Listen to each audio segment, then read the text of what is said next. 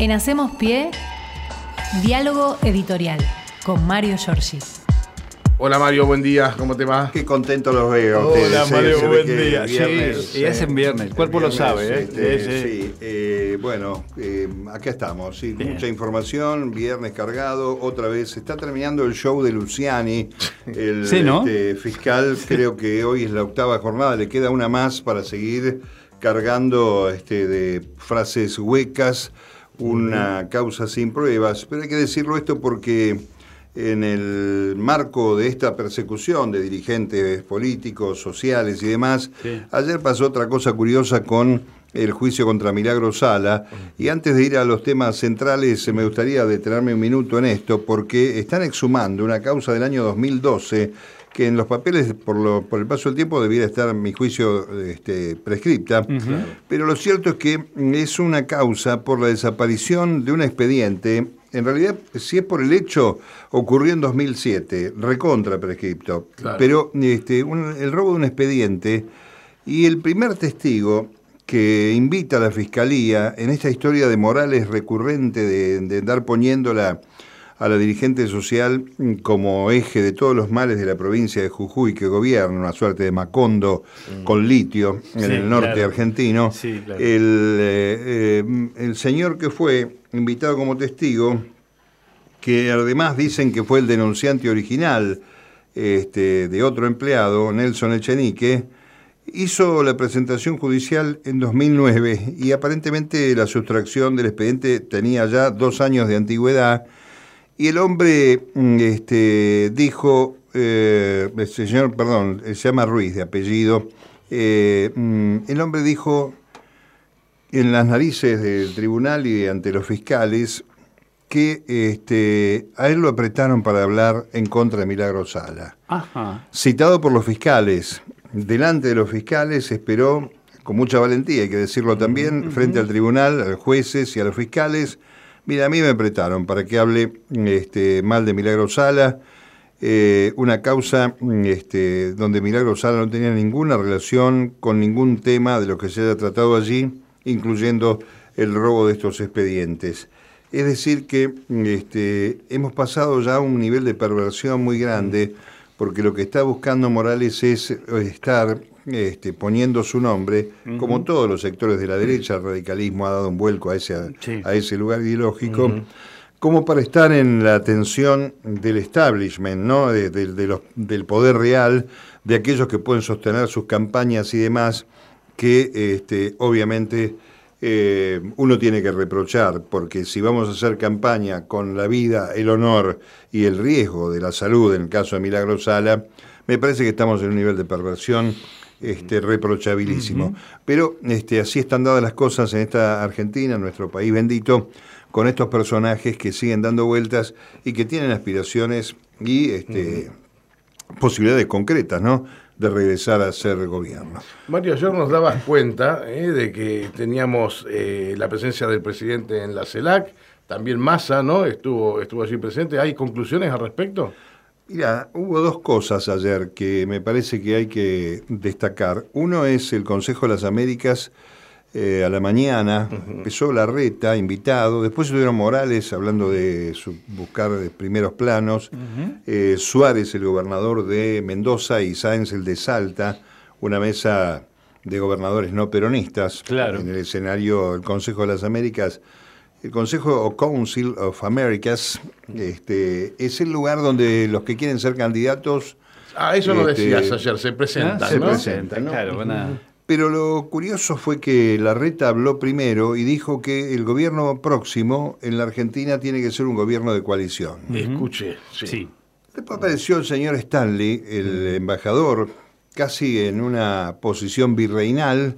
Dijo, Horacio dijo que hay que hacer una coalición y en realidad este, yo creo que ustedes tienen que hacer ahora una coalición, unirse todos por la Argentina, más allá de la intromisión infame que constituye una falta de respeto, la este, mala leche de este señor que representa lo peor de los intereses de un, de un gobierno, un modelo terrorista, antidemocrático para el mundo, golpista y demás, es que nadie haya salido, salvo este, honrosamente Gabriela Cerruti, ayer en su conferencia de prensa, a decirle a Stanley que ya gobernamos una coalición. Claro. Que está claro que aquí este gobierno está conformado por este, ideologías más o menos acomodadas, pero con este, confrontaciones en, algún tema, en alguna temática. Por ejemplo, no podemos hablar de este, Sergio Massa sin reconocer que tiene vínculos con el vicegobernador de Jujuy, donde está detenida Milagro Sala, y jamás se lo va a escuchar defendiendo la libertad de Milagro Sala. Eh, un escenario donde Massa se siente muy cómodo, el Consejo de las Américas, le gusta mucho estar en ese circuito. Y después habló y este, señaló eh, que le dijo a la oposición que no tengan miedo a este, sentarse en una mesa a dialogar que no es lo mismo que armar una, coalición. porque lo que dijo el embajador de los Estados Unidos, casi un Braden, porque vienen como una réplica, ¿no? Son todos impresentables. exacto. Por supuesto, tienen sus oficinas acá, ¿no? Infobae, Clarín, La Nación Más, este, todo el cipallismo. La este, dirección de prensa de ellos, claro. Claro. Eh, igual Massa se siente una suerte rockstar en esos lugares, ¿no? se, lo, se, lo, nota cómodo. Una cosa ¿eh? así. Eh, bastante cómodo. A mí me preocupa que ningún funcionario haya salido a repudiar los dichos de este embajador de los Estados Unidos, esa intromisión que es además vergonzosa. y también este, quiero señalarlo porque tratamos de ser lo más objetivos posibles, que hubo dos cosas buenas. La CELAC se empezó a reunir a las 3 de la tarde, pero el cierre estuvo eh, Andrés Manuel López Obrador en forma virtual, y el presidente argentino hace, en su condición de presidente pro tempore de la Comunidad de Naciones Latinoamericanas y del Caribe, lo que yo decía ayer a la mañana, ¿no? Este, institucionalizar este organismo para ponerlo a niveles de la OEA, desde el punto de vista de su conformación, de su estructura administrativa, presupuestaria, armar un secretariado, eh, porque la OEA ya sabemos que no sirve para nada, también en esta cuestión de ser sumisos al que pone la plata, la UEA también parece una escribanía este, de los Estados Unidos para los asuntos latinoamericanos. No dijo nada del avión. Ni una palabra. Reclamó Alberto Fernández eh, por las sanciones que padecen Cuba y Venezuela, pero no dijo nada del avión. Ayer ustedes no sé si lo vieron, circuló eh, un video de los chicos de la única mujer tripulante que está aquí retenida en Argentina son este, chicos que están reclamando volver a ver a su madre después de 60, 70 y pico de días. creo que hace que está la acá. Total. Eh, una mujer que me contó con este, la devolución del pasaporte. Son, yo lo decía ayer también, creo, 11 tripulantes venezolanos, entre ellos esta mujer, que es la única mujer, eh, eh, y un iraní. Eh, el fiscal Mola, que está al lado de Luciani en este momento siguiendo, es el que apeló para que esta gente no salga del país. No hay delito, es una verdadera vergüenza institucional, ya no para la justicia, sino para la República Argentina. Porque esta gente está caminando, está en Canning, por supuesto que va a haber juicios civiles.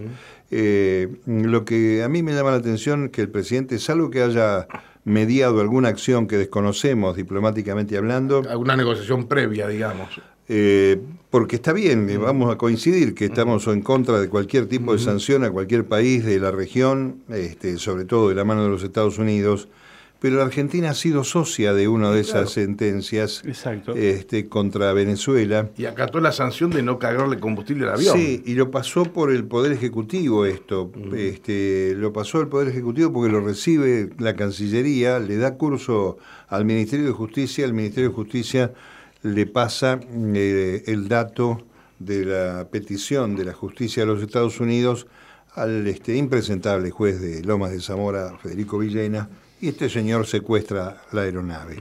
¿Cuánto nos va a costar a la Argentina esto? No sabemos. ¿Cuánto tenemos que poner los ciudadanos argentinos de nuestros impuestos? Porque la estadía de esta gente en el hotel de Canning no será gratuita, tampoco la va a pagar la empresa. Y los juicios futuros que nos hagan. Claro, y las demandas civiles que puedan venir más allá de que Maximiliano Rusconi no va a hablar hasta ahora porque quería conocer un poco más profundamente la causa. Y recién habrá que ver este, Ayer estuve hablando con algún abogado. Llega una causa a una Cámara Federal como es la Cámara de la Plata, sin ningún tipo de delito corroborado, sin ninguna prueba. Y llega a una Cámara Federal, hay una elevación a una instancia superior desde un juzgado federal.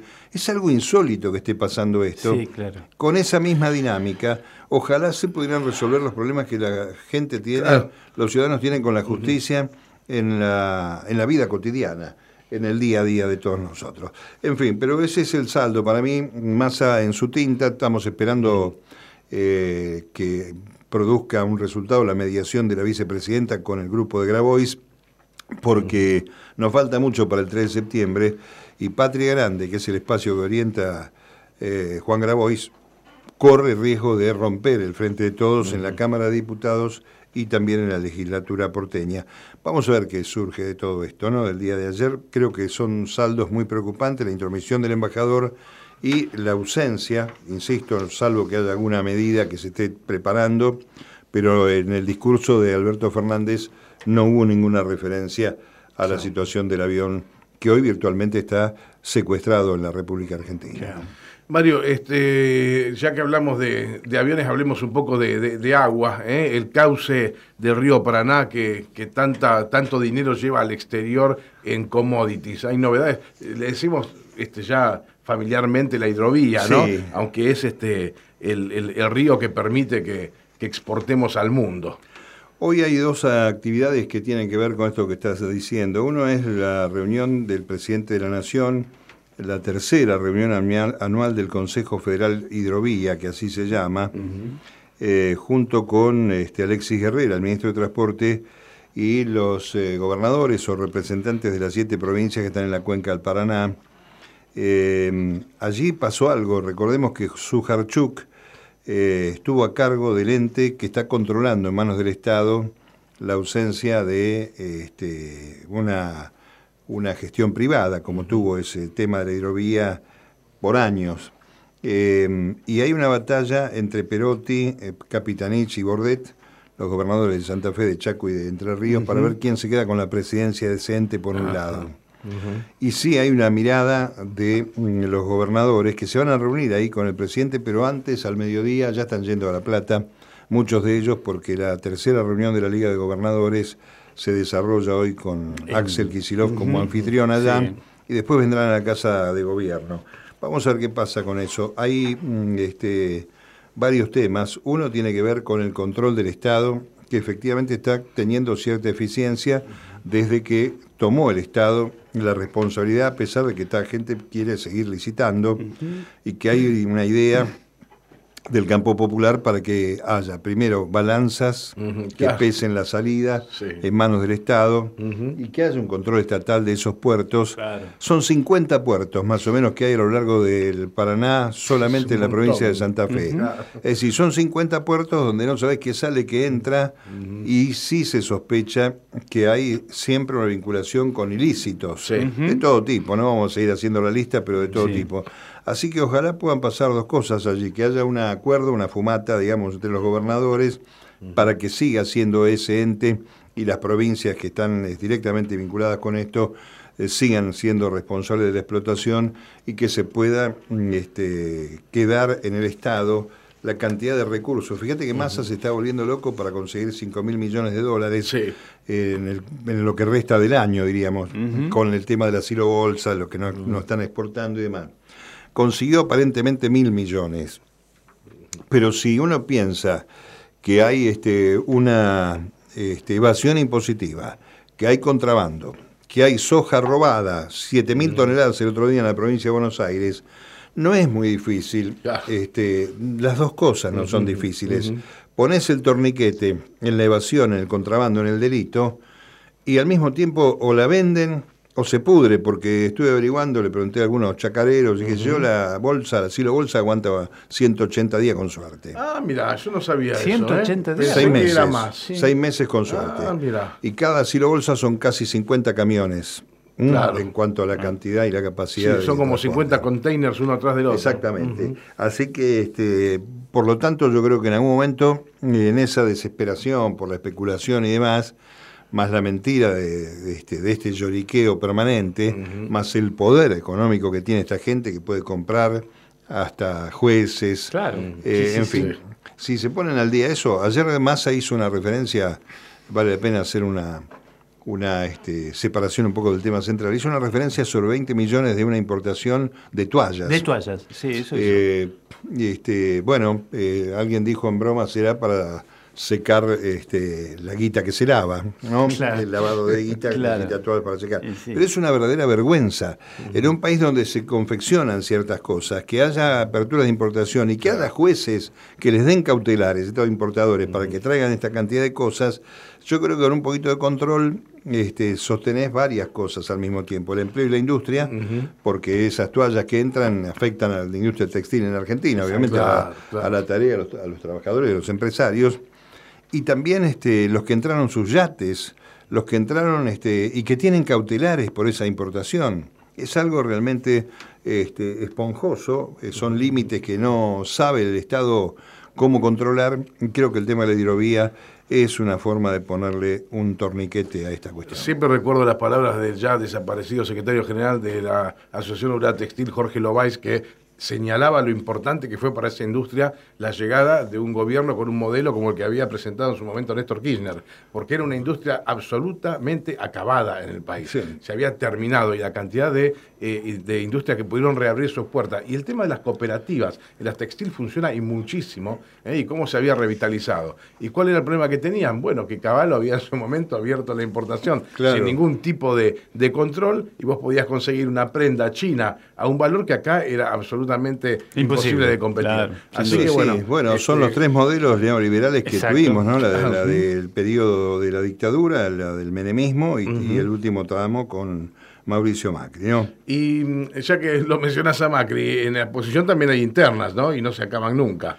La oposición es una... Las disimulan, pero es las una, este, una cuestión de este, andar analizándolo. Yo pienso, si lo tomamos con una sonrisa, diríamos que están haciendo un casting a cielo Sí, abierto claro. para ver quién es el peor de todos y ser candidato de aquel sector que quiere ¿no? este, consumir este tipo de escenario político. Hay algo bueno.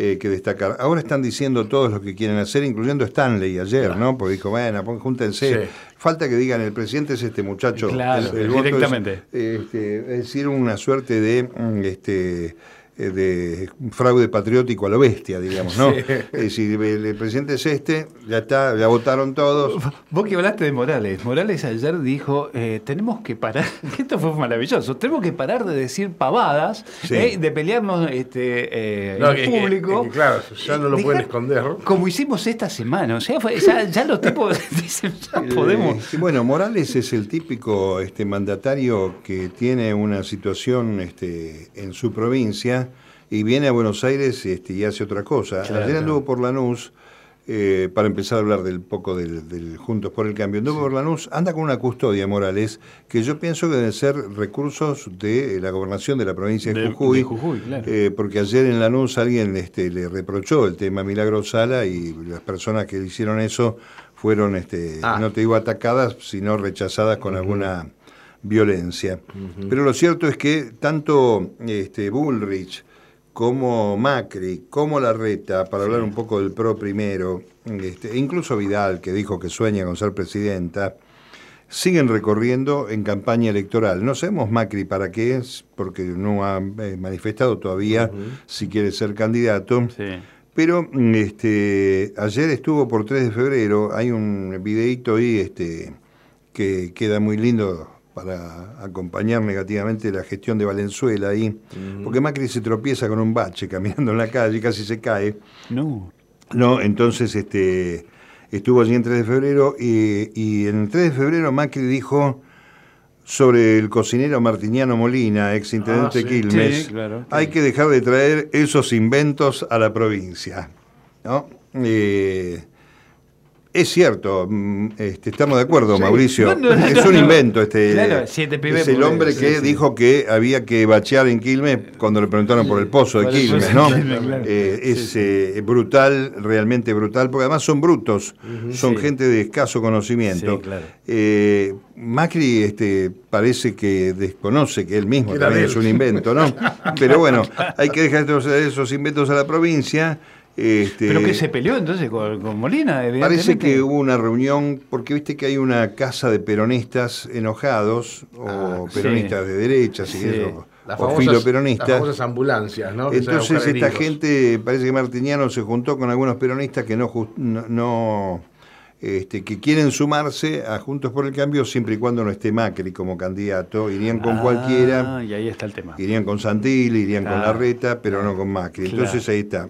Y después este, hay que decir que mm, eh, em, Larreta, de cuya vida en la ciudad de Buenos Aires parece que nadie protesta, pero está la cosa cada vez más compleja, estuvo en Loma de Zamora y este y, mm, mm, Bullrich hizo un acto en Espeleta. Uno no puede entender cómo esta gente puede encajar en estos sitios del conurbano Claro, claro. y con qué cara llegan a esos sectores eh, después de haber sido gobierno, ¿no? Cara visible del gobierno. Pero bueno, ahí hay un armado, hay estructura, tienen alguna guita para moverse. Pero lo más interesante de todo estuvo ayer con seguidores de Carrió. Carrió está descarriada con relación al tema de Juntos Sí. por el Cambio. Sí. Eh, en la ciudad de Marco Juárez, si no me equivoco, por ahí me ayuda el amigo Axel, nació Cambiemos en 2014. Eh, ahí es donde se, se casa el PRO con la Unión Cívica Radical, se subordina el radicalismo al partido vecinal, que era el PRO, y surge este, esa, esa este, especie de secuestro de la Unión Cívica Radical que hace la derecha y que después, bueno, este, encaminó la historia que ya conocemos, lamentablemente, del 15 al 19, con la presidencia de Macri. Bueno, ahí en Marcos Juárez, el macrismo parece que va a quedar sin la coalición cívica. Donde nació esa unión, coalición cívica, PRO, porque dicen los cordobeses de la coalición cívica, nos cagaron. Textual. Sí. Ah, Le quitaron el respaldo a la lista del macrista de la Rosa al señalar que no ligaron nada Sí. en el reparto prometido. Che, la aplicación es clara, ¿no? Falta menos de un mes para que se vote en las municipales en Marco Claro, Juárez. claro. Y entonces este, la coalición cívica eh, confirmó ayer que le va a quitar su apoyo a la lista de Juntos por el Cambio y se va a retirar de la campaña. Son síntomas, ¿no? Este, Carrió es una suerte de huracán molesto Sí, claro. eh, para la democracia, diría en general, pero para Juntos por el Cambio parece que es una situación muy compleja. Y Vidal, no contenta con estar involucrada en la causa de este, el, el este, ¿cómo se llama? Este, Del espionaje, el ¿no? espionaje, La Gestapo la Gestapo sindical. macrista Sí. vidalista, Sí. perdón, no me, no me acordaba de la Gestapo Sí. macrista vidalista. Eh, hoy le respondieron, creo que este, Roby Baradel, algunos más, Sí. porque aquí presentó, creo que lo tiene ya metido eh, en el Congreso de la Nación, un proyecto para evitar las reelecciones indefinidas en eh, los gremios. Eh, una intromisión, además, sí, claro. eh, desde el punto de vista ilegal, eh, porque ¿por qué habría que reglamentar desde la política una actividad que es Claro. autónoma como es la, la asociación gremial y libre de los trabajadores? Eh, y lamentablemente mm, estas son las iniciativas que distorsionan porque se ponen a hablar estos temas y este, lo hace en el medio de una semana donde la dirigencia gremial, más allá de sus diferencias, sus historias, dio una muestra de poder el miércoles interesante y ojalá se vuelva a recuperar el espacio del público, el espacio de las calles, para que haya una defensa de los intereses populares, más allá de las debilidades y los errores que haya cometido y que pueda llegar a cometer en lo que le falta de gobierno de Alberto Fernández en esta historia de dialogar este, lamentablemente sin mucho resultado, esto hay que decirlo, con los sectores que son responsables de este, bueno, levantar los precios de los productos eh, que mm, este, estamos pagando cada vez más caros.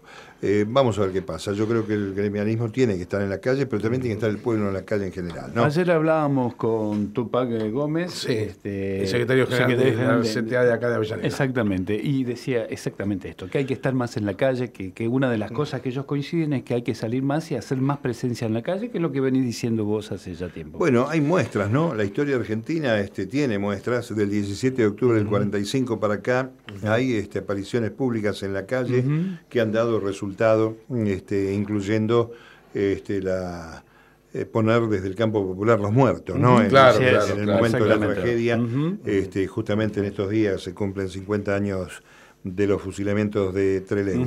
Claro. Mañana arranca el etiquetado saludable. Sí, señor. Sí, señor. Mañana eh, va a haber un plazo este, de, este, porque hay stock que todavía no tienen la etiqueta, van a salir, por ahí vamos a ver productos, Con el son este, 11 mil y pico de productos los que son las empresas que no pidieron prórroga para hacerlo, así que esos productos Salen tienen con el que... triangulito. eh, octógono. Ah, Es un octógono, Es octógono, un sí. octógono Ah, negro sí, donde bien. dice esto tiene una porquería adentro, te la coma. No, dice algo así, tiene mucha sal o mucha azúcar.